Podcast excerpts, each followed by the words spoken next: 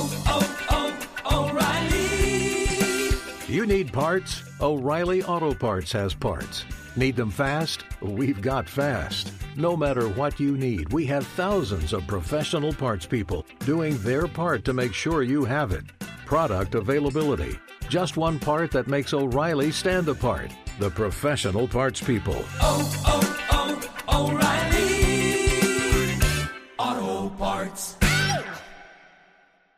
There's nothing like snook hook sets at dawn or catching a tarpon in the moonlight.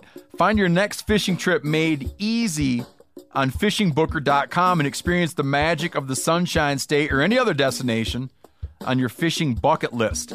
Book a blue water adventure in search of sailfish or go snapper fishing with the kids. With over 6,000 captains and trips to choose from, planning your next one just got a whole lot easier. Download the Fishing Booker app on the Google Play or App Store or visit them online at fishingbooker.com to book your trip today. 46% of Americans expect to leave behind financial obligations when they pass away. So it's crucial to make sure your family is financially protected. Policy Genius helps you find the right life insurance coverage by comparing options from America's top insurers with help from licensed award winning agents. Secure your financial future with Policy Genius. Head to policygenius.com to get free life insurance quotes in just a few clicks. That's policygenius.com. You're listening to the Sportsman's Nation podcast network brought to you by Interstate Batteries. Interstate Batteries has been a proud supporter of the Sportsman's Nation since day one. So if you're looking for any type of batteries, whether it's for your truck, your car, your trail cameras, your rangefinder, stop into a local Interstate Batteries retail location. There are thousands upon thousands of them all over the United States. Talk with a battery specialist and get the batteries that you need to go on with your life. Interstate Batteries, outrageously dependable.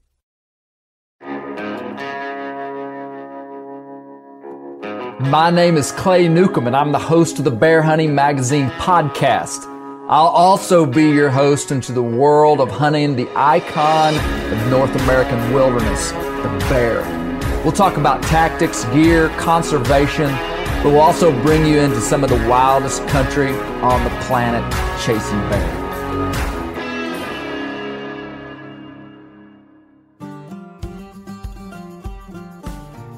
This week we have Josh Kaywood, and James Brandenburg, the Backcountry Hunters and Anglers. We talk about that organization. We even dig a little bit into the nitty gritty. Fun conversation with these guys. You're going to enjoy it. Our partners, W Hunting Supply. They're ready for you. They're ready for your call. They're ready for your order for whatever you need when it comes to dog related stuff. It's getting to be wintertime, and that's when a lot of hound related, dog related activities are taking place, like us. We're about to start squirrel hunting and coon hunting a lot. W, they're one of the biggest distributors for Garmin in the country. They have the new Garmin Alpha 200i, and they have everything that you need for any hound or dog related activity, check out our friends Buddy Woodbury and his team at W Hunting Supply. There's still several muzzleloader seasons going on right now and will continue to go on throughout the rest of the year. If you're looking for a muzzleloader, check out CVA muzzleloaders. They're making the best muzzleloaders on the market what I like most about my CVA Accura mountain rifle is that it's a breakover gun with a removable breech plug that you don't need a tool to remove. You're in the field, you need to check and see if your gun's loaded. You're in the field and you need to reload. Maybe you feel like your powder got wet. That happened to me the other day. I was in a torrential downpour for several hours with the muzzleloader the next time I hunted, I was fearful that the powder would be wet. So I removed the breech plug by hand in the field. Turns out the powder was not wet, it was perfectly dry. The gun would have fired perfectly. But it gave me peace of mind to know that the powder was dry. CVA, they have an incredible guarantee on all their guns. Check them out. Northwoods Bear Products. That most of the bear baiting seasons are over right now. Even though I have one time baited bears in November here in Arkansas. But if you're getting ready for spring, whatever you're doing, Northwoods Bear Products, they make the highest quality commercial bear scent that you could that you could use. Makes your scents extremely potent, makes your baits loud, and it draws in more bears than any natural food could. Check out our buddies at Northwoods Bear Products.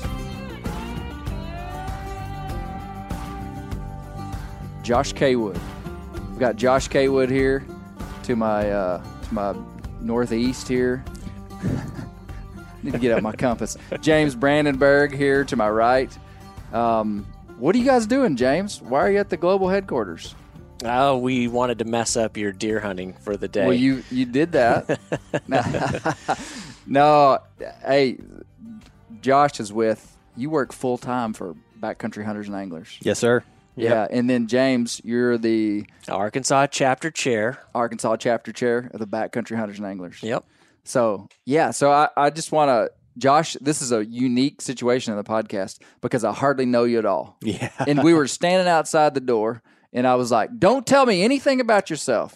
Don't tell me where you're from. Don't tell me," because I wanted to do it here. So this is a good this is a good way to to get to know who you are because you work full time for Backcountry Hunters and Anglers. Yes, sir. So I'm the Southeast chapter coordinator uh, for Backcountry Hunters and Anglers. So I cover Arkansas, Tennessee, Georgia, um, North Carolina, South Carolina, and then what's left of the Southeast chapter now, which is Mississippi, Alabama, and Louisiana. So before I ask you like what you do, give just a general overview of backcountry hunters and anglers. Yeah, the way I like to think about it is we are uh, we're a nonprofit focused on preserving public land and access for sportsmen and sportswomen. So we want to make sure that folks have a place to go hunt and fish, and that there's ample habitat to support the game and fish that they're pursuing. Yeah. So so uh, access Access is huge. that's that's your main that's your main focus. Yes, sir. Main focus.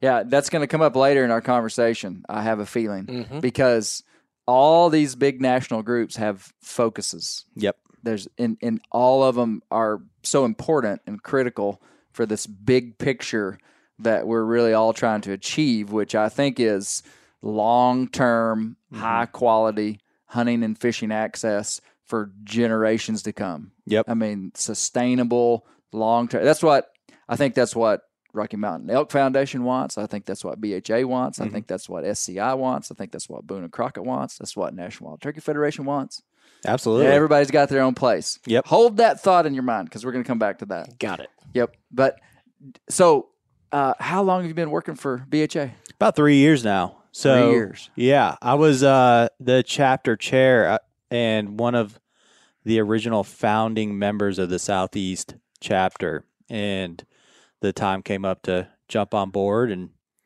uh, I said, "Yeah, I'd love to be the cha- uh, the chapter coordinator." And So the job just came available yep, on they the BHA.com. yeah, I'm just kinda- kidding. That's not their No, it's, it's literally old backcountryhunters.org. But yeah, I mean, you know, so old Ty Stubblefield sent an email out saying that they were looking they were for looking for a full time position. Yep, and I applied just randomly. I, I just became obsessed with the mission, um, and was working in healthcare and said, you know what, maybe I could make a switch. That was going to be my next question. What were you doing before that? Yeah, so I was in, uh, I was at a like a healthcare consulting uh, group that kind of did uh, large population market research. So Okay. kind of like impacts on. Sounds thrilling. It was actually super interesting, um, but uh, it wasn't as cool as what I'm doing I'm now. kidding. It actually does sound interesting. If you if you like to study stuff, you know, I guess it would be interesting. If Yeah. you like to hunt and fish, maybe not. Yeah. so where did you where do you live now? I live in Chattanooga, Tennessee. Is that where you're from?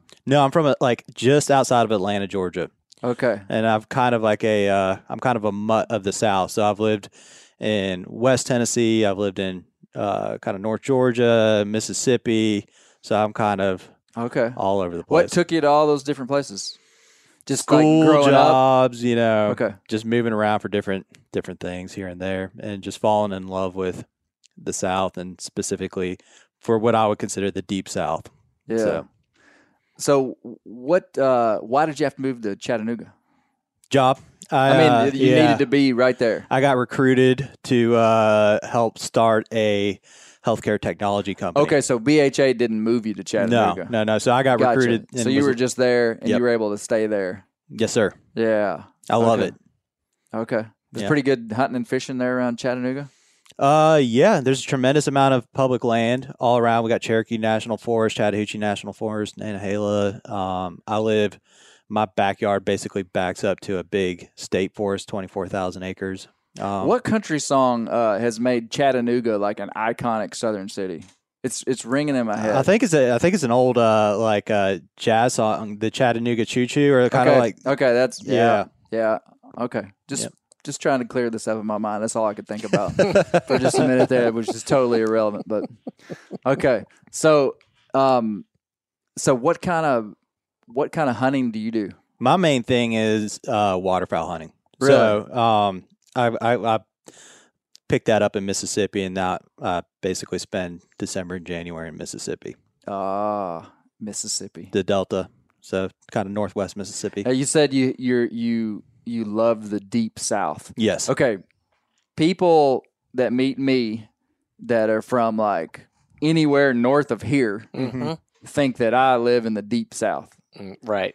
I No. do not. Yeah. I mean, and I, I I do take. I mean, I do enjoy being from the South and like uh, take pride in that I live in the South because I we do, don't we, James? Yeah, Mhm. for sure. Um, but we don't live in the deep South. No. This this is this is uh, upland Southern culture. That would be the technical description of the Ozarks, the Appalachians, Mhm. the Highland Southern culture is very different than what I think you're talking about. Yeah. Deep South, because deep South stuff would be, It's like- a cultural shift. and it, it would all Yeah. have to do with the geographic features of the region. Sure. I mean, like in Arkansas, there would be a very, very distinct divide. I mean, Right. like you could, like your your seven year old could be like, okay, now we're in the deep south. You can tell. you can tell the moment you drive down a basically a hill, Yep. your your stomach drops out, and then you are in the deep south, Yeah, and, and, it, everything changes. it would be categorized by agriculture, Mm-hmm. flatlands, uh, lowland country, hmm big rivers, Mississippi Delta, and there's a lot of other big rivers beside the Mississippi. But Sure. what do you, what do you, what draws you? You said you like that. What is it? Is it the waterfowl hunting? It's the waterfowl hunting. It's the culture. It's the food. It's the community. It's the slower pace of life. It's all of those things. I mean, being an obsessive waterfowler doesn't hurt to fall in love with that. but um, and I and listen, I love the South. I live in what's would basically be considered the Appalachians now, or Appalachians. You know, people get mad about how people say that, but I'm still undecided. yeah, on what I'm comfortable with saying, if saying Appalachian. Because when I was over there, I had a couple of guys that should know tell me to say Appalachian. Yep. But then I they I heard them say it and they didn't say it like that.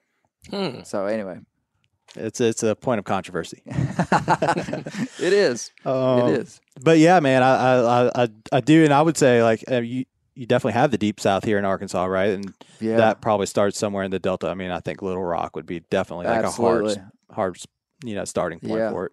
Yeah. Yeah, well, Arkansas would be like if if Arkansas were a square, it would you know if you drew a line from the northeast corner to the southwest corner of that square, for the most part, everything in the southeast side of Arkansas would be in the southeast section of that square would mm-hmm. be heavily influenced by Mississippi River Delta Mhm. stuff, agriculture, Yep. you know, big Right. timber, which would be vastly different than where we're at right here in the Ozarks. You know, hmm have you ever, your most exposure would have been hunting with over in Brinkley hmm with Jonathan? Is that Yep, right? Have you ever spent any time down there? Not really. I mean, I've driven through there a few times, but haven't spent a lot of time over there. So, Yeah. um, uh, people that I've gotten to know from from that side of the state, though, uh, I just I just love their passion for where they live. It's just like up here. Like we're all proud to live in the mountains, and they're all proud to live in the delta. And I Yeah. think uh, if people have pride in where they live, they take care of it, they fight for it. Um, and I'm I'm really looking forward to spending more time over there in this role with BHA that I have, and just getting to know more about how things work over there and you know all of that kind of stuff. So Yeah. I it, I I bought waders like actual duck waders for this year. so like last year I was just duck hunting in my fishing waders. This year I've actually got, got, real duck waders. real duck waders. Yeah. That's that's a big move. That's a big step, man. I know, I know. I'm not sure if I'm ready for it. yeah.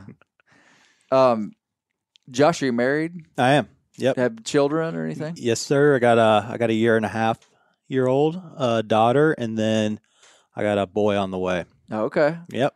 Cool. Yeah. Congratulations. In fact, uh, he mentioned that your dog's name is Timber, and I'm thinking about naming my son Timber. so, okay. Well, scratch that from the podcast so his wife doesn't hear that. My son's name is Bear, and like 15% of the people that I meet that don't know me, mm-hmm. they're like, man, I had a dog named Bear. and I'm like, thanks, man.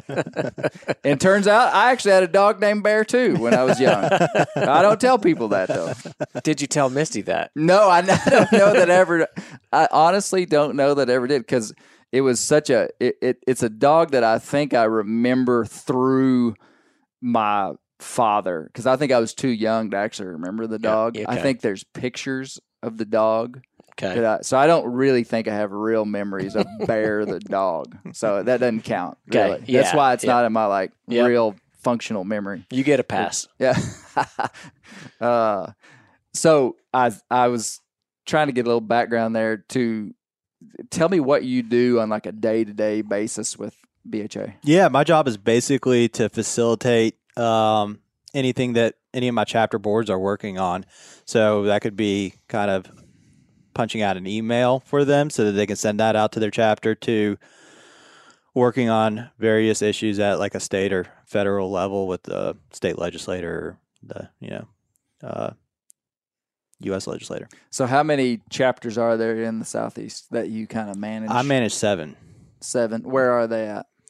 Georgia, Florida, um, Tennessee, North Carolina, South Carolina, Arkansas, and then the southeast chapter would be uh, Mississippi, Alabama, and Louisiana.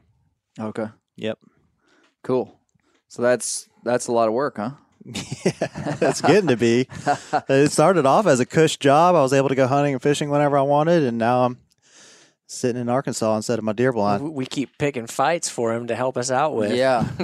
well, so when I first became familiar with BHA and and and James as well, you know, one thing I think James and I have talked about is sometimes in the in this part of the world there seems to be less public land issues or, or there there would seem to be mm-hmm. on the surface anyway because some of the stuff out west is really kind Right. of headline dominating in your face big moves you know like some state wanting to sell off a couple hundred thousand acres of public land or something or some senator saying they're going to do this or that we don't have as much of that here Mm-mm. so c- tell me some of the the issues going on it i guess in the southeast that would be a good that would be a good uh, starting point or even why you're here today For sure. So, um, well, I'll end on why I'm here today, but I guess one big thing would be like in Louisiana, um, you're seeing kind of a a access to the water being taken away from the Hmm. public,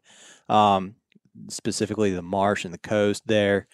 And there's all sorts of tricky reasons as to why that's happening, but that's you know a really really massive amount of kind of what do you public mean by that like literally like like you cannot drive Public a boat boat, ramps? You cannot you cannot drive a boat on what would, in all intents and purposes, at this point be considered the ocean, because you are on somebody's property. Because the wa- the water bottom, um, most most of the times on the coast, you would you would like an oil company would own the the bottom. Well, the mineral rights are attached to the surface in Louisiana, so surface Hmm. rights, and that is there for a variety of reasons. But um, the the big problem with that is we're losing a tremendous amount of the marsh in Louisiana. It's like you know the statistic is like a football field every ninety minutes of marshland, and that, so that are being lost to access no, that that that that marsh grass is disappearing. okay It's so we're away. not we're And- talking about an environmental issue Yeah, here. and then that is now just water. So Okay. so what okay. used to be kind of dry ground at one point is now water, and you theoretically would not be able to drive a boat over that water. because I it's see, still okay. technically private, Yep. right? Yeah, Be- it's still it'd be like Oh, oh, it'd be like up here, like when they flooded the the land to make Beaver Lake. It's like the guy who used to own the bottom of the river there.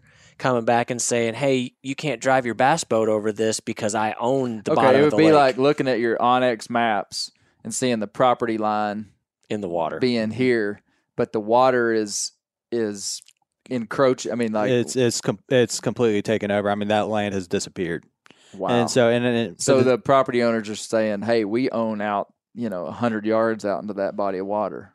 oh no, they're like ten miles Oh wow! uh, to a point where you okay, could take I understand what yeah you're saying. yeah you could take like a you know a center console with two two twenty fives on the back of it and drive as fast as you can for an hour and be on on private land. So at one point in memorable history, that Yep. would have been dry ground.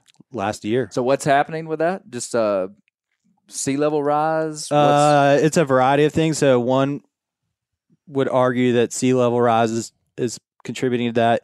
Another problem is you have subsidence, so the land itself is actually sinking. okay, I was about to make a joke and I wasn't going to do it. Yeah. Louisiana is sinking. Louisiana it's is not a joke. Yeah, it's no, true. It's not a joke. And then, um, they dug oil canals, or not oil canals, but canals to get the oil container ships into port more effectively. And they they dug those in a straight line. And so when, all these hurricanes you're seeing, well, the storm surge pushes, that, water. down those canals and it just kills that marsh grass, floods it, and that marsh grass doesn't have the time or the ability to grow back. They don't have the ability to grow back because we took the Mississippi River and we leveed it off. Before we leveed off that river, it used to be like you let a garden hose loose and it would just kind of shift and spray all I over see. the place and take all that sediment from you know, basically Canada all the way down and it would disperse it into the Gulf of Mexico there, and that's what kept that marsh grass alive.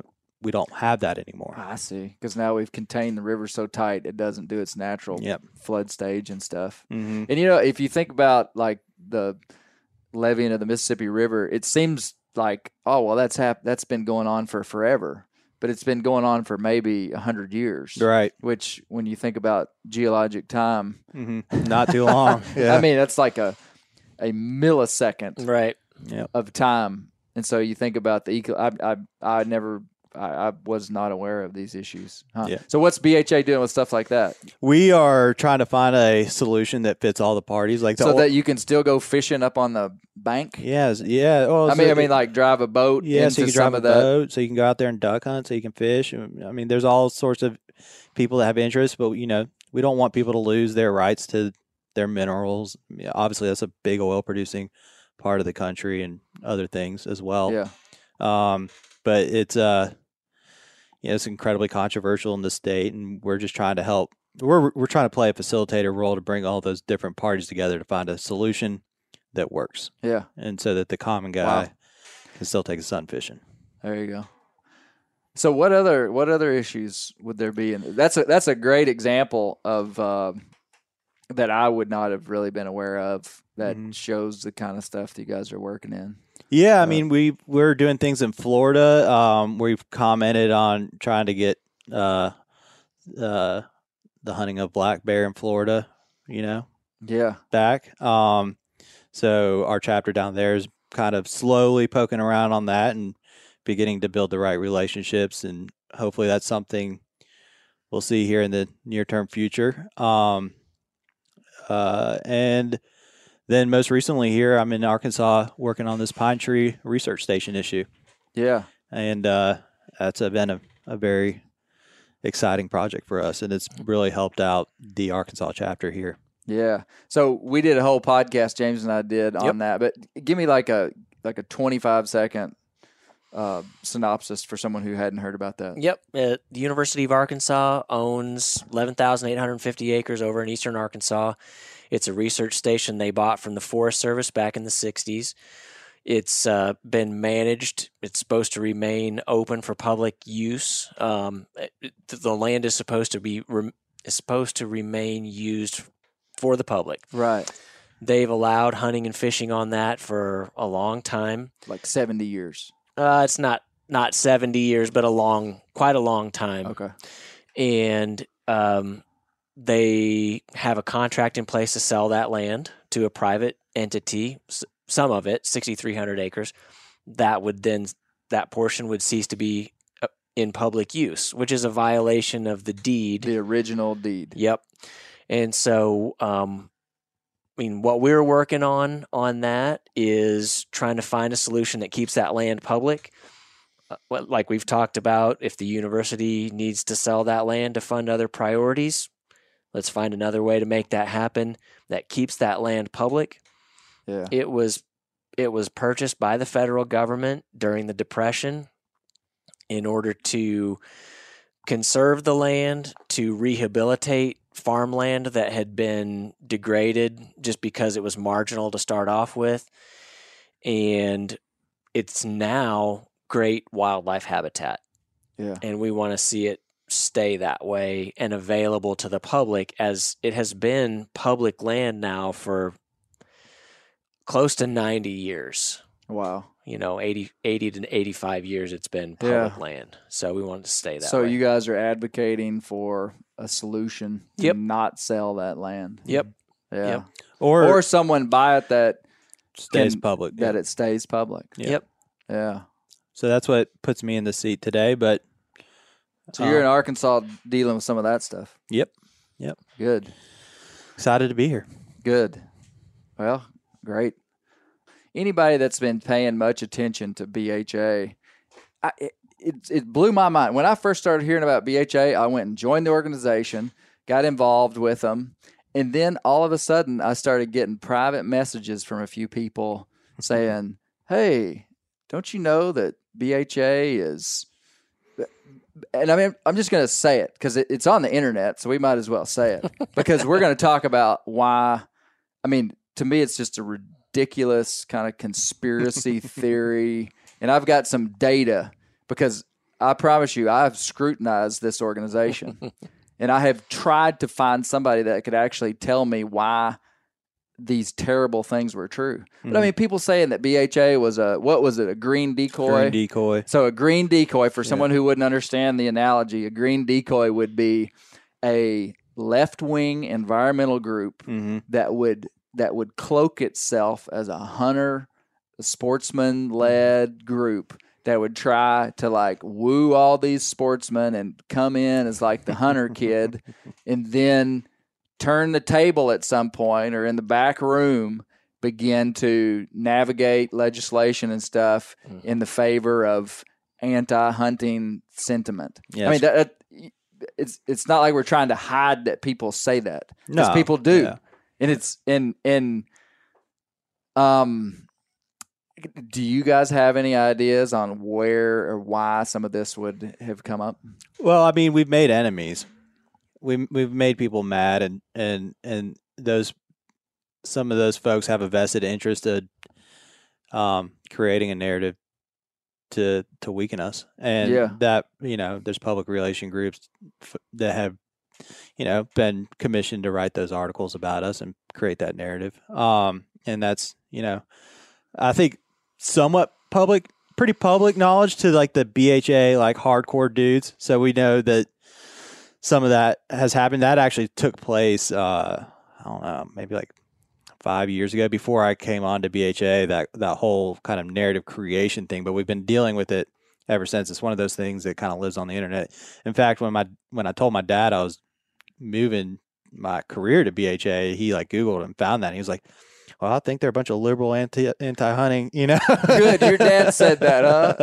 and I was Oh, like, man. "No, no, no, I don't think so, man." I mean, yeah, you just hang out with some of these guys. I mean, hang out with the guys that work at BHA, and I mean, you know, Ty Stubblefield. Yeah, That dude kills a lot of stuff. You know, Yeah. and and one of our main initiatives is an R three program, which is we want to create more hunters. yeah, Uh, I don't see that being too, you know, anti hunting friendly. yeah.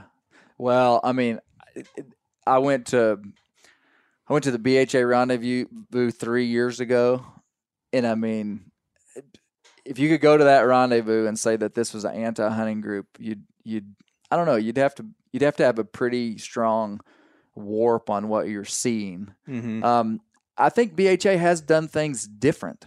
Yep. I mean, like for instance, at that BHA, and this is a great thing to bring up. Obviously, this is all public knowledge. They had Yvon Chivar- Chouinard, Chouinard. Yep. speaking there. Yep. Man, when I saw the founder of Patagonia, a multi-billion dollar, massive global player in the outdoor industry, Mm-hmm. sitting in front of 1,500 hunters, saying that he was on our side, hmm I was like, "This is good. Yeah. No, This is the guy you want on your team." I came back from that rendezvous after I made a video about it, and I had people email me and say, "Clay, you are the representative of bear hunters across this country. I cannot believe that you would put your stamp of approval on Yvon Chouinard."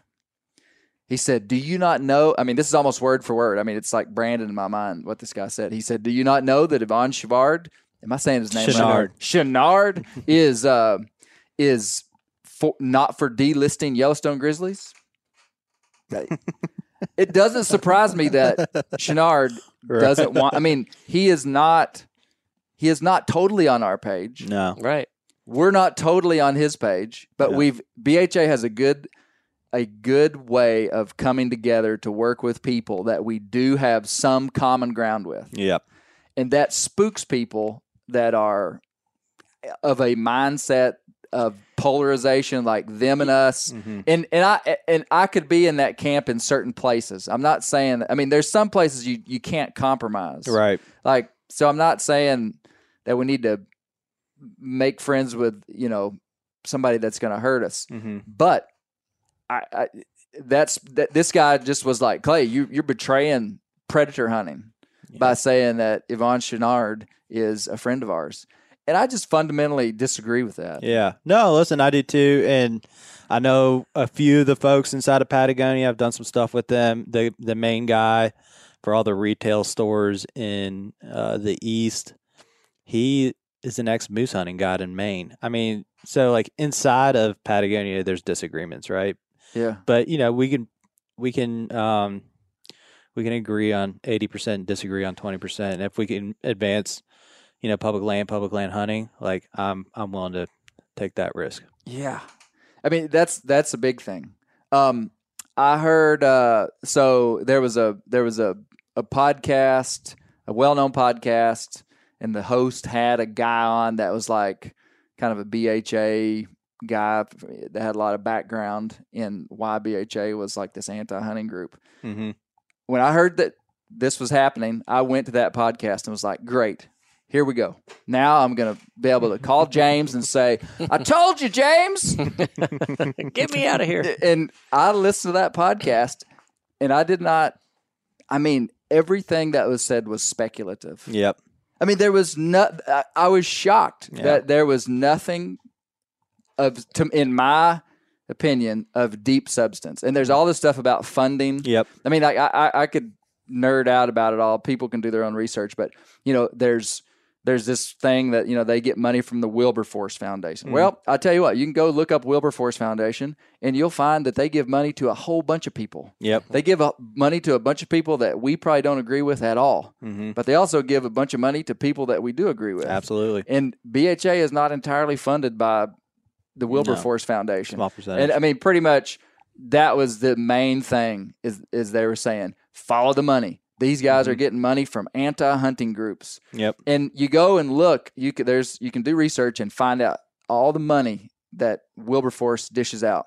There's a bunch of other Oh, yeah. hunting conservation groups that get money from them. Yep. If they called me tomorrow and said, Clay, we want to give Bear Hunting Magazine some money, uh, I would listen to them. I mean, you know what I mean? It's like, uh, it- it- Well, you it- ask them what like what kind of strings are attached to it, and and then you go from there. I mean, I just this whole uh, the polarization thing is what just blows me away. It's like we all got to lock arms and march together, all agreeing on every single thing, and that's not the way the world works.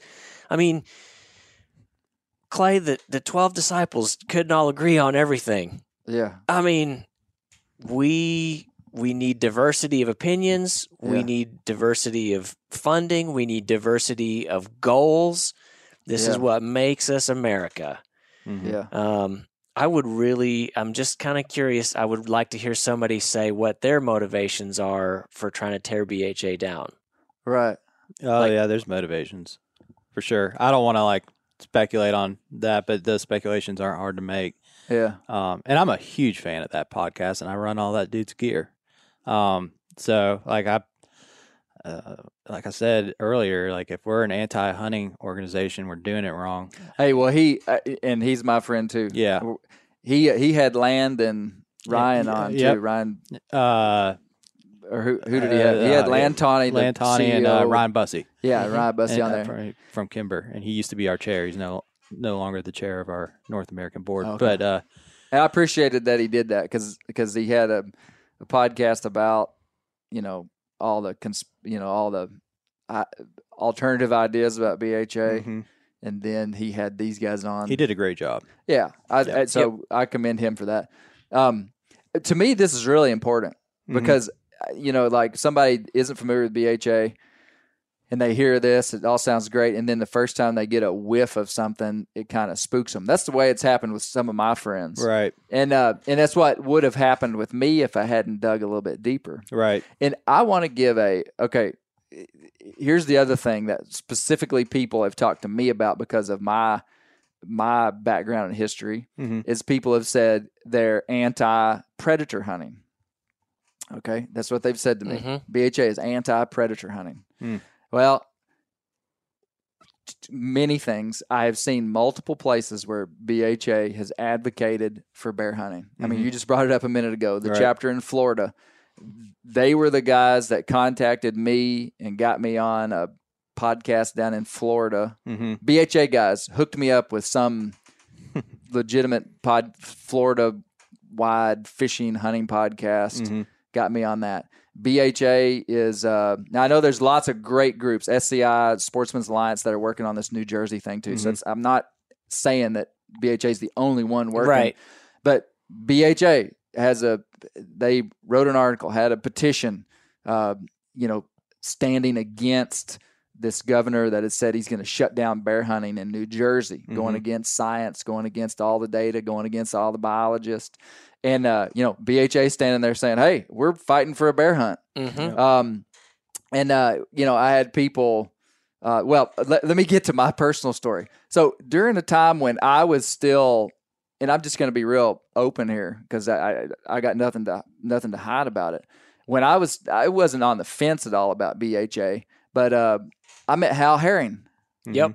and uh, I honestly going to meet Hal. I went to spend a couple of days with him, and I knew very little about him. I just knew he worked for BHA and did their podcast and was kind of like a pretty big voice for BHA. Mhm. Uh, I didn't go over there to be on his podcast. Like that, that was not. I mean, that wasn't the only reason that I went. Um, but when I when I went there, I mean, I'm I run. I don't know if y'all have heard of it, but I publish a magazine called Bear Hunting Magazine, Yeah, I've heard of it. and and I so I am pro predator hunting, pro mountain lion hunting. Mhm. You know, all within the bounds of science and such. Sure. And uh, Hal Herring told me he said that he talked to some of the head leaders at BHA and told them he was going to be in camp with me, and they said get Clay on the podcast. yeah. hmm That's what he told me. What, what? I mean, but it was to get you on the podcast and get you in a gotcha moment, right? Yeah. They were trying to trap you, Exactly. trying to decoy, decoy you in. Yeah, yeah. So all I was saying, if they're an anti-hunting, anti-predator group, they're doing a bad job because they they. uh Yeah. But okay, here's here's the thing though, they're doing a bad job at that because they're they're they're doing so much. I think. I mean, pro all these things we're talking. about. But here's the here's the thing is that when I made a post the other day about BHA in the New Jersey petition, Mhm. there was a guy on there, and you said something to him, James, that said, "Well, I wonder why the national BHA isn't saying something." Yep. and he he was clearly saying that you know there was some there was some reason why national wasn't getting on, and it was, and I got on there and said, man, all these different groups have different lanes. I said, you know, BHA primarily does access, Mhm. land access. Yep. That's the main thing. That's I our mean, bread and butter. BHA is not. We're also small, right? So it's hard for us to get outside of that lane and be effective. And and and when we do get out of outside of our lane, that can bog us down and detract from our main mission, right? So right. So it's just it's just it's business. It's it's staying on mission. yep. And, no, go ahead. Oh, I think I think you're you're on the right path, and and uh, at the end of the day, too, the one of the reasons why you know you might not see something out of the North American organization as a whole is we our job is to back our chapters, right? So we back the work that our chapters are doing. We're a, we're a led from the ground up. Yeah. We're not a top down organization. Our Yeah. guys go and pick the fights and, or girls, and Yeah. and whenever they got something that they want to engage in on something like you know in, in in Florida or New Jersey, which I'm not terribly familiar with, I apologize, but you know our job, my job at that point is all right. Let's make this happen. Let's put in the work. Let's organize, and you guys now have all of our resources. Yeah. Mhm. So And James, you made a great point. What was that? Yeah, my point is is that as a chapter leader, that's amazingly empowering to me to know that I'm here on the ground in this state and the our members here in this state if they have an issue that's important to them, it's important then to our national organization. It's it's empowering in so many ways um, as chapter leaders to be able to pick those fights and not have it dictated to us um, that we need to get on board with this or get on board with that. Are there national issues that we all work together on? Yes. Great American Outdoors Act, Land and Water Conservation Fund, these big national things, yes. Well, and, and and the point that you made to me that was I thought was so strong into this guy that made that comment was that local issues are handled locally. Right. National issues are handled nationally. Absolutely. So I mean, this was a statewide issue in New Jersey. Mhm. right, And so I mean, like structurally, the organization is not designed for BHA national. right, I mean, just the way it's just lined up. Right. It's, it's lined up so that the BHA New Jersey is fighting that fight, and obviously that's been sent out nationally, and Mhm. and there's been support coming in nationally from Right. that. we'll do But- our best to promote it. You know, that's Yeah. that's our job. And So it wasn't a conspiracy to actually make bear hunting go away in New Jersey. Is that what you're telling me? not that I know. that was that, that I was missed my that comment. memo. Uh, that was my comment to the guy that made the question. I said, "It sounds to me like you're upset at BHA for taking a stance, public stance, against ending a bear hunt, saying we're pro bear hunting. Sounds to me Yeah. like you're mad at them for that, and f- thinking Ma- that mad at the method rather than I mean, you just know. it didn't make sense. Anyway, I realize I am going on and on mm-hmm. about this, and that's No, y'all didn't it. y'all didn't come here to talk about this, but I think it's a major issue. I do mean. I, I think it's a fly in the ointment, and and man, I'm not sitting here saying that. I mean, I am equally as. I mean, I love Sportsman's Alliance. I Mhm. love SCI. Sure. Uh, Like, there's a ton of groups that I'm passionate about. That if I had a good connection to, would probably be sitting here too. Yeah. You know. Um, so I mean, it's not like you have to be like if you're a BHA guy, then that's all you are. no, That, that, that's what people feel like. That's what I feel like people. Yeah. If you identify yourself at all with an organization, then then that's like Well, we can't get our identities so wrapped up in each one of these little groups. You know, people get so wrapped up in whatever the label is that they want to put on themselves. And I love BHA. I work hard for BHA. I love the diversity of opinions and people and things that we can do that are focused. I mean, it's diverse, but it's focused in a specific lane. And Uh, we were literally today amongst my board members talking about how blessed we feel to have found each other to work together with I'm sure there's other organizations that have those exact same things. Yeah. But we weren't talking about, you know, the the how we were gonna take down hunting and fishing. We were talking about we found people who like to hunt and fish, the means or the the places, the ideals that we all hold common. And we were so happy to find a place where we could do that work. Yeah. You know, that's what we like to do. Man, if you like to, if your deal is cold water fishing for wild and native trout, trout unlimited, it, it whatever it is.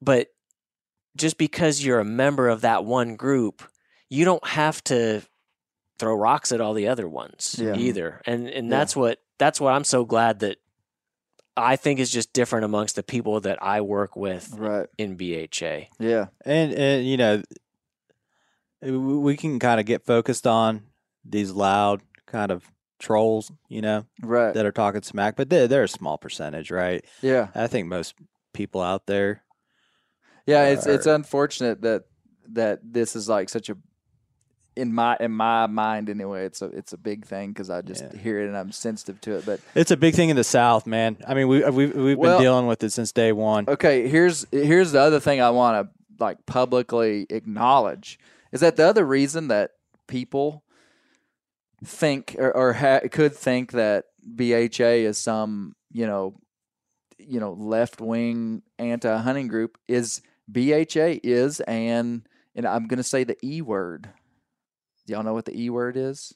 Uh, Environmental. oh yeah yeah I mean, and that's what's bizarre about the modern divides inside of politics. Mhm. That you know, if you're a hunter and fisherman, you know, you're you're just the way that the politics line up yeah to be on this side of the aisle means that you are not an environmentalist. right You know, and Right. so it's like, but we are hunters, and I mean, like we we our passion is wild places, Mhm. going to those wild places, enjoying those wild places.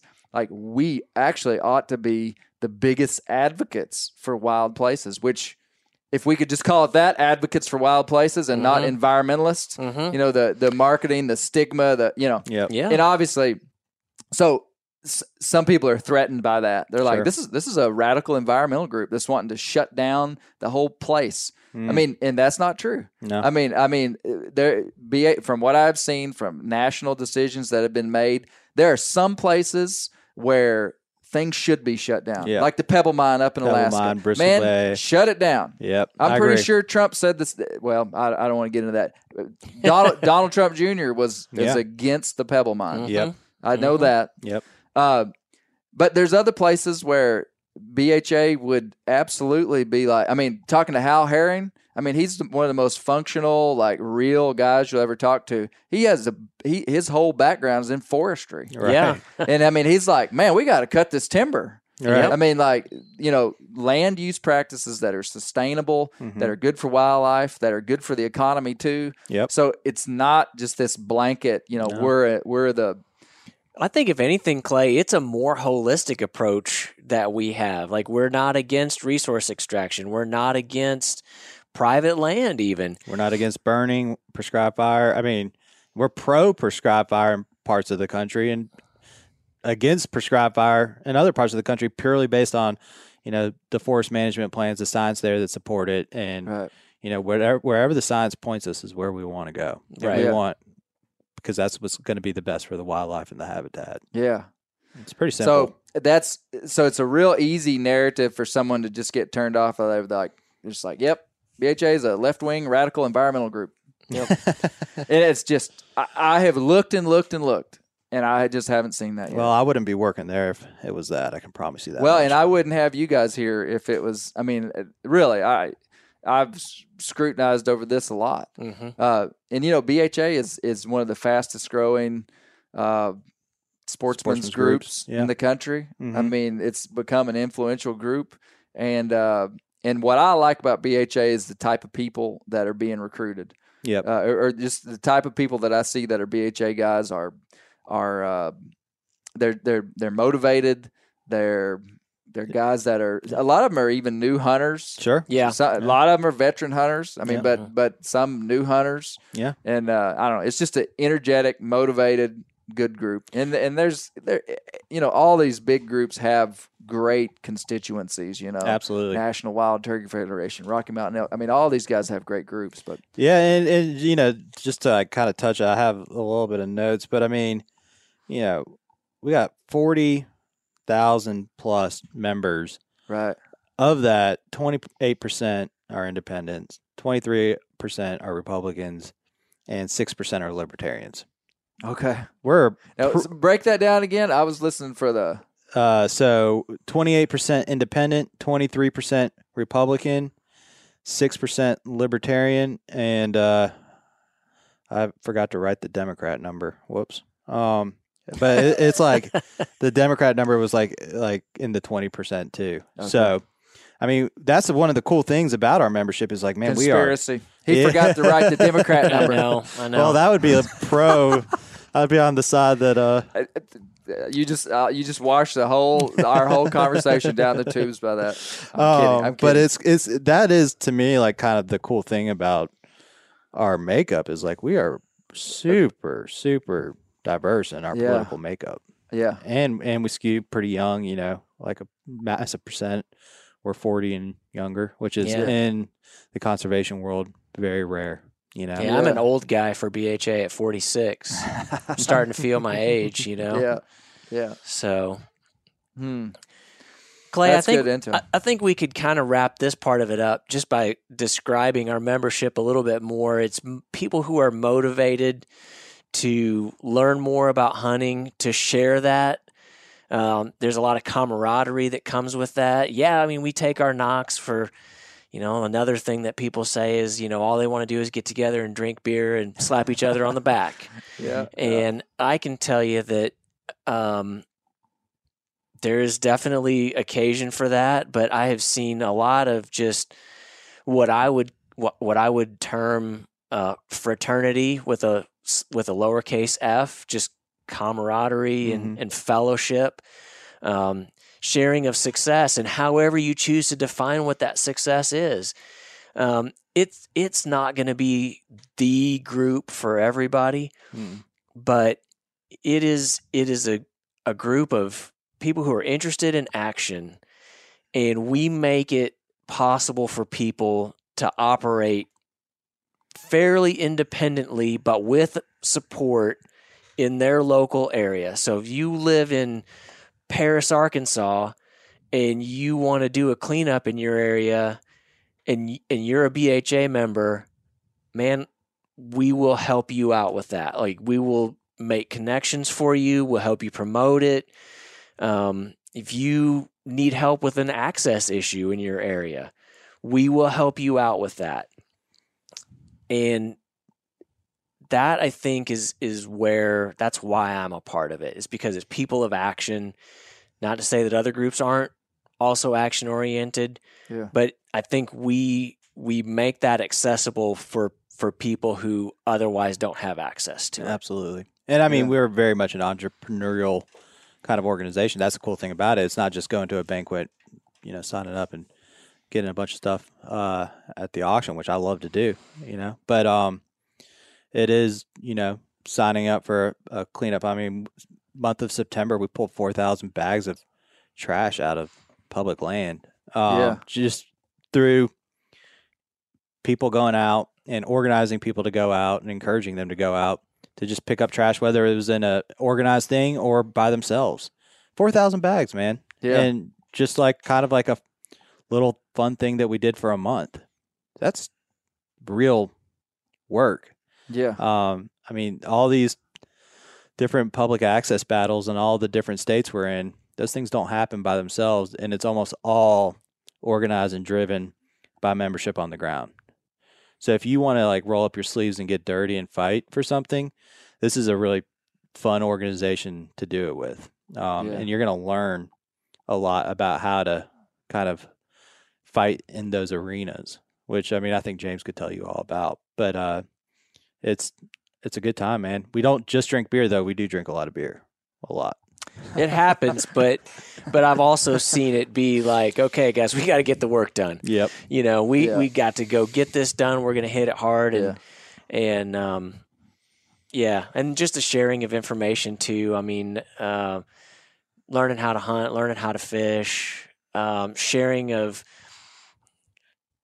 you know sometimes it's sharing of spots sometimes it's sharing of camp like come to my camp with me and i'll help you learn how to do something i Do mean not ask me for a spot. I will not give it to you. man, Don't be a so- public land uh, knucklehead. no no no i i know you got to stay away from that some somebody recorded a podcast about that And and, then it, I had to write and then an it turned into a book yeah, yeah. So that's right. That's right. Yeah.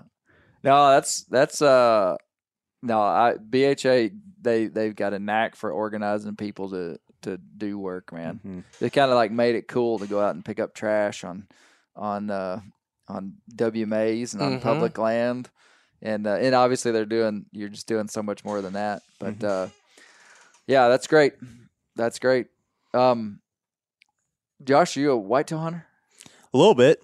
I'm, I would I would consider myself a uh, expert whitetail hunter, but I spend a lot of time in tree stands. Yeah. Yeah, Mainly waterfowl though, huh? waterfowl is yeah something that I feel like I call myself a waterfowl hunter uh, in the Yeah. sense that I feel like I'm confident when I go out that I know what I'm doing Yeah. to some extent, right? As much as you can in hunting, right?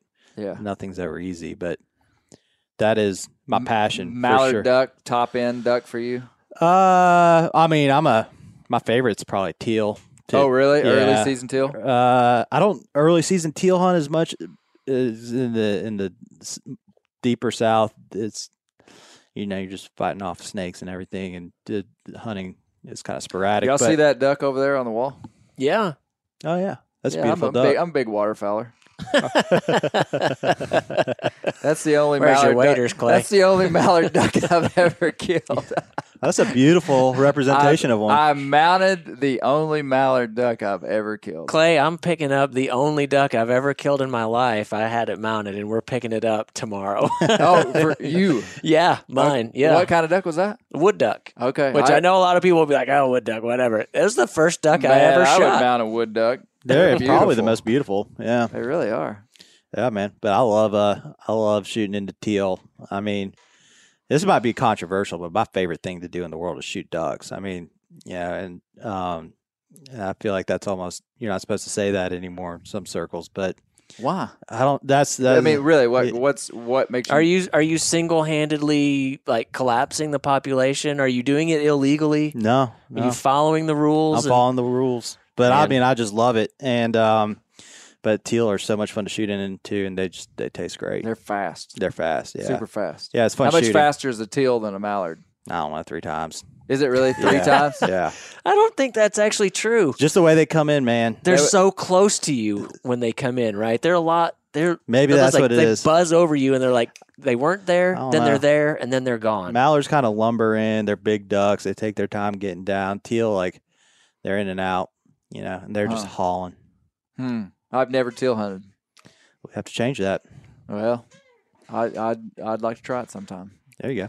James, you killed a buck just the other day. I did, yes, Yeah? with my bow. Man, you're having a great year. I'm year. having a fantastic year. I feel amazingly blessed this year. the freezer is full. That's awesome, man. Yeah. What, I hadn't really heard much of the story. I mean, Well, I was hunting last Saturday. Um, just got out in the stand before daybreak. Had the usual series of mishaps on my way in. Got there late. Haul rope was tangled up, and I couldn't get my bow up. Something was underneath my stand. You know, I couldn't see it. It was still dark. Um, but I finally got settled and. You know, saw a, a doe and a fawn moving across. now where were you at? This was in Missouri. That's what I was This was on private land in Missouri. Yeah, okay. My in laws' place up there. So it was bow season up there Yeah. only. And um, you know, saw a doe and a fawn go across the field and and I was kind of thinking I mean, I was wanting meat, so I was thought if they came my way, and then I saw the buck behind him and I thought, okay, this could happen. and the doe and the fawn kind of circled back behind me, and and and the buck was right on them. I mean, I saw the buck was on them. I I made a I made the shot that I I made a bad shot. Um, hit it far back. I knew immediately I'd hit it far back. Um, he trotted off about 20 yards, gave me a chance to look at him through my binos, and he was hunched up. Um, I knew I hit him in the guts, and I was just hoping. Yeah. And so, I I was very confident that it was a mortal wound. Right. I had no idea how long it was going to take. I contacted a, a blood tracker immediately, Hmm. um, and got some coaching on what to do. Okay. I left it for eight hours. He got there.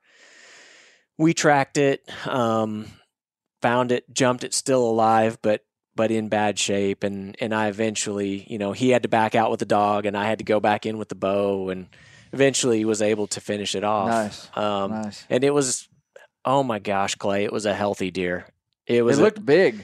it it I put over 50 pounds of meat away and the amount of fat that I cut off of that thing Huh. oh so much fat I Hmm. I mean as dry as it has been around here I was not expecting that but he was healthy very Nice. healthy deer so Is that your first bow kill buck? yep Nice. Congrats, Yeah. man. Very Yeah, nice. thank you Yeah, it looked like a big bodied deer. it was yeah it was a good sized deer It's been dry this year.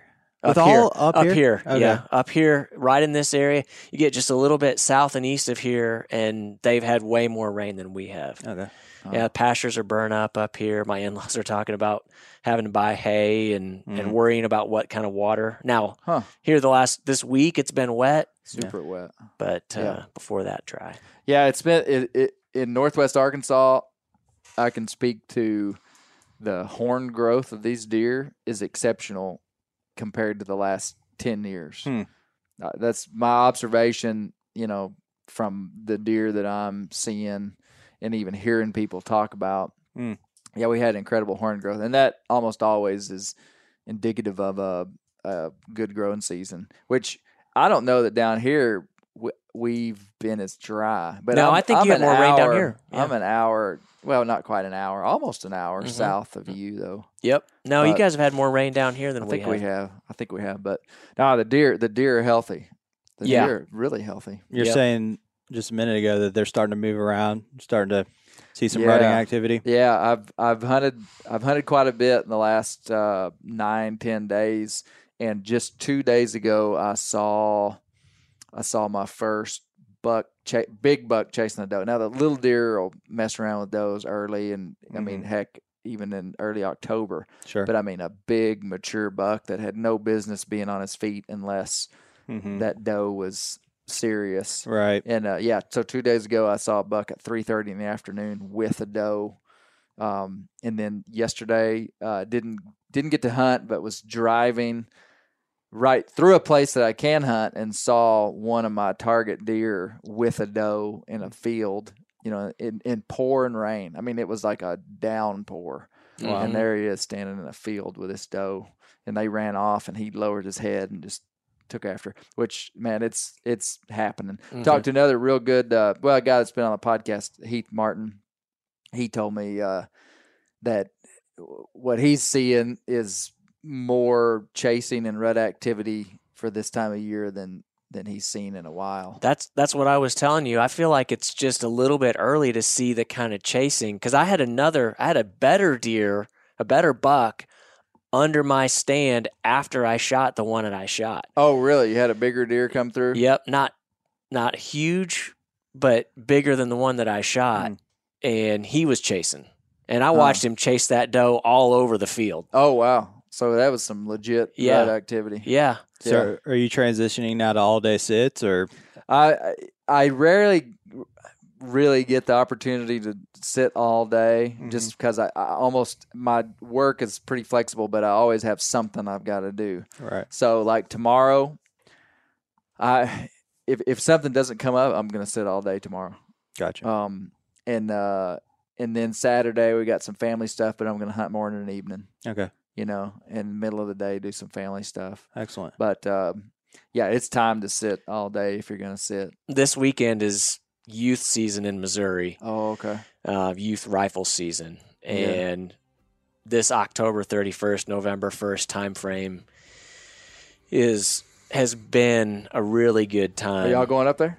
Yeah, yeah. Zach's got some stuff going on during the day on Saturday, but as soon as he gets out of that, you know, I have on my list of things basically get everything ready to whoop, take off as soon as he gets home, and Cool. and uh, yeah, we'll hunt Saturday night, and he'll probably hunt all day Sunday. yeah. So Good. Good. Well, um, Josh, is there anything else that we've, you know, we kind of just hit, you know, some kind of random things inside of BHA? Anything you'd like to say or No, man, this was thoughts? awesome. This was fun. I enjoyed it. It's a great way to end the day. Great? Yeah. Thank you for allowing us to come by. Yeah, man. James, man, I'm good. you're good. Okay. Thank you. Okay. Right on. Well, keep the wild places wild because that's where the bears live. Absolutely. And that's what BHA is trying to do. Keep the wild places wild. they can't steal that tagline.